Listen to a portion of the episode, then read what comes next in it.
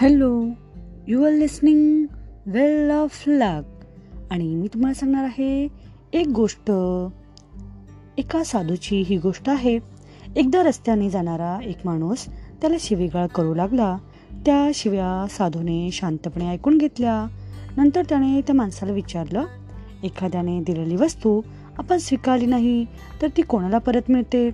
अर्थातच ज्याने दिली त्याला. त्या माणसाने उत्तर दिलं तो साधू म्हणाला तू आत्ता मला जे देऊ केलंस ते मी स्वीकारलेलं नाही. तर तो माणूस एकदम गोंधळात पडला सुन्न झाला. त्या साधूचं वागणं त्याच्या आंतरिक शक्तीने नियंत्रित होतं. आपण जर बाह्य गोष्टींना बाह्य शक्तींना जर दोष देत राहिलो तर आपली दुःख तशीच राहतील आणि आपल्याला हवालदिल झाल्यासारखं वाटेल. आपल्या मनस्थितीची आणि वर्तणुकीची जबाबदारी आपण स्वतः स्वीकारल्याशिवाय आपण बदलू शकणार नाही. कशामुळे तुम्हाला आनंद मिळतो? असं तुम्ही लोकांना विचारलं तर तुम्हाला अनेक प्रकारची उत्तरं मिळतील. बहुतेक लोक धन दौलत कपडा लत्ता अशा भौतिक आणि संसारिक सुखाची नावं घेतील. पण ते काही खरं नाही. आपल्याजवळ काही असण्यात नव्हे तर आपण स्वतःच कोणीतरी असण्यात बनण्यात सुख असतं.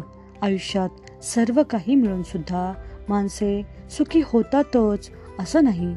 या उलट विधान ही तितकंच खरं आहे सुख हे आपल्या अंतरंगातून निर्माण होते. सुख हे फुलपाखरासारखं असतं. तुम्ही त्याच्यामागे धावाल तितकं ते दूर उडतं आणि तुम्ही शांतपणे उभे राहा. ते स्वतःच तुमच्या हातावर येऊन बसतं. थँक्यू